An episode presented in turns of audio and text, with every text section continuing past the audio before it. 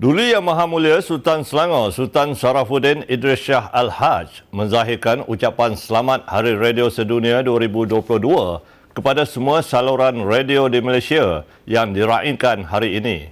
Baginda turut memuji langkah Radio Television Malaysia mengekalkan saluran radio klasik khusus buat penggemar lagu-lagu Melayu klasik dan tradisional. Menurut Selangor Royal Office di Facebook, Baginda memilih stesen radio berkenaan ketika berada dalam kenderaan dan terhibur dengan seleksi lagu-lagu lama pada malam hari sebelum beradu. Baginda turut mengakui kebanyakan lagu yang dimainkan oleh radio klasik mengimbau kenangan silam dan mengingatkan kepada sejarah penting yang pernah dilalui oleh baginda. Selain berkenan memberi pujian dan perhargaan kepada pengurusan radio klasik, Baginda turut berharap semua saluran radio terus berperanan sebagai platform hiburan dan menyampaikan informasi dengan tepat. Kelab Bola Sepak Selangor, Selangor FC menerima tajaan berupa sebuah bas dua tingkat berwajah baharu hasil daripada penerusan perjanjian kerjasama bersama konsortium I Mutiara Berhad sejak 2019. Menerusi perkongsian di selangorfc.com, Pengurusi Eksekutif Konsortium I Mutiara Berhad, Cik Ibrahim Cik Ismail, berkata pihaknya sangat berbesar hati dapat meneruskan penajaan tersebut. Menurutnya lagi, tajaan ini juga merupakan komitmen Konsortium I Mutiara dalam membantu menaikkan kembali nama Selangor FC di Persada Bola Sepak Negara. Sementara itu, Ketua Pegawai Eksekutif Selangor FC Dr. Johan Kamal Hamidun turut menzahirkan rasa gembira dapat meneruskan lagi bekerjasama dengan I Mutiara sehingga kini. Kerjasama ini juga jelas membuktikan sukan bola sepak masih relevan sebagai platform untuk syarikat-syarikat melabur dan berkongsi kepakaran di antara satu sama lain. Program Bazar Pakaian Percuma Anjuran Don Kota Kemuning dengan kerjasama Pertubuhan Love Joy Malaysia yang diadakan di Dewan Kemunting Seksyen 25 Shah Alam pagi tadi mendapat sambutan luar jangkaan. Program ini dilaksanakan bertujuan membantu meringankan keperluan mangsa-mangsa banjir khususnya melibatkan kawasan Taman Seri Muda dengan memberi pakaian percuma, susu untuk anak-anak, lampin pakai buang dan sayur-sayuran. Ahli Dewan Negeri Kota Kemuning, Gana Batira Weraman yang ditemui berkata, kehadiran orang ramai bukan saja daripada kalangan mangsa banjir yang terlibat di Taman Seri Muda, malah turut dihadiri oleh mangsa banjir di sekitar kawasan Don Kota Kemuning.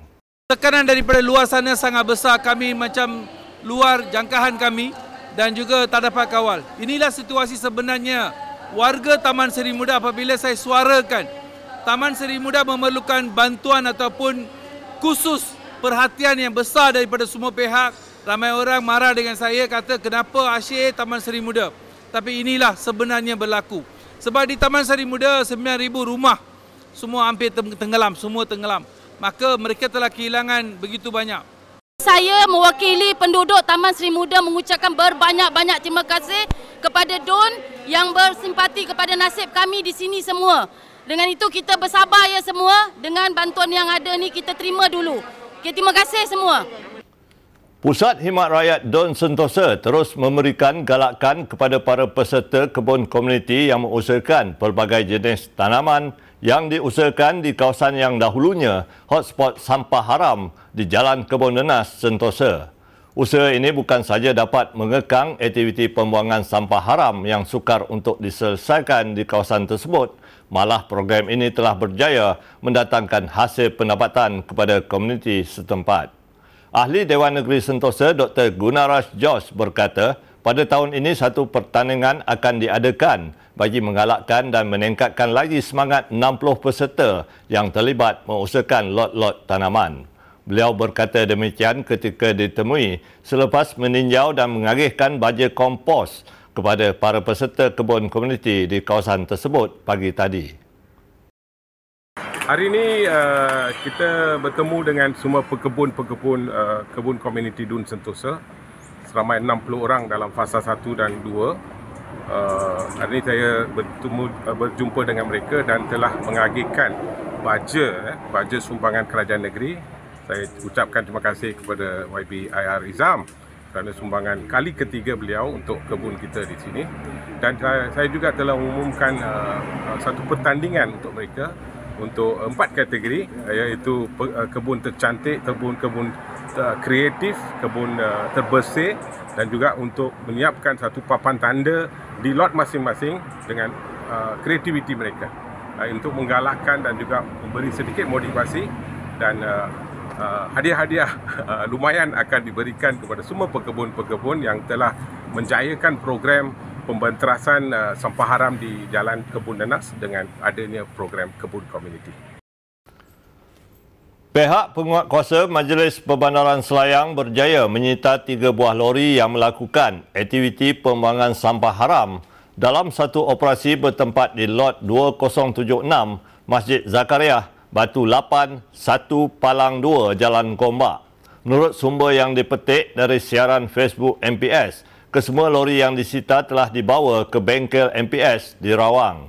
Kompaun sebanyak RM1,000 juga turut dikenakan kepada para pemilik lori di bawah peruntukan Seksyen 4 Undang-Undang Kecil UUK Pemungutan, Pembuangan dan Pelupusan Sampah MPS 2007. MPS memandang serius isu pembuangan sampah haram ini dan akan menjalankan pemantauan yang lebih rapi setiap masa terutama di kawasan-kawasan hotspot sampah haram. Sekian semasa hari ini. Teruskan bersama kami untuk mengikuti perkembangan terkini Selangor di YouTube Selangor TV dan Facebook Media Selangor. Selangor bangkit, maju bersama, bertemu lagi esok.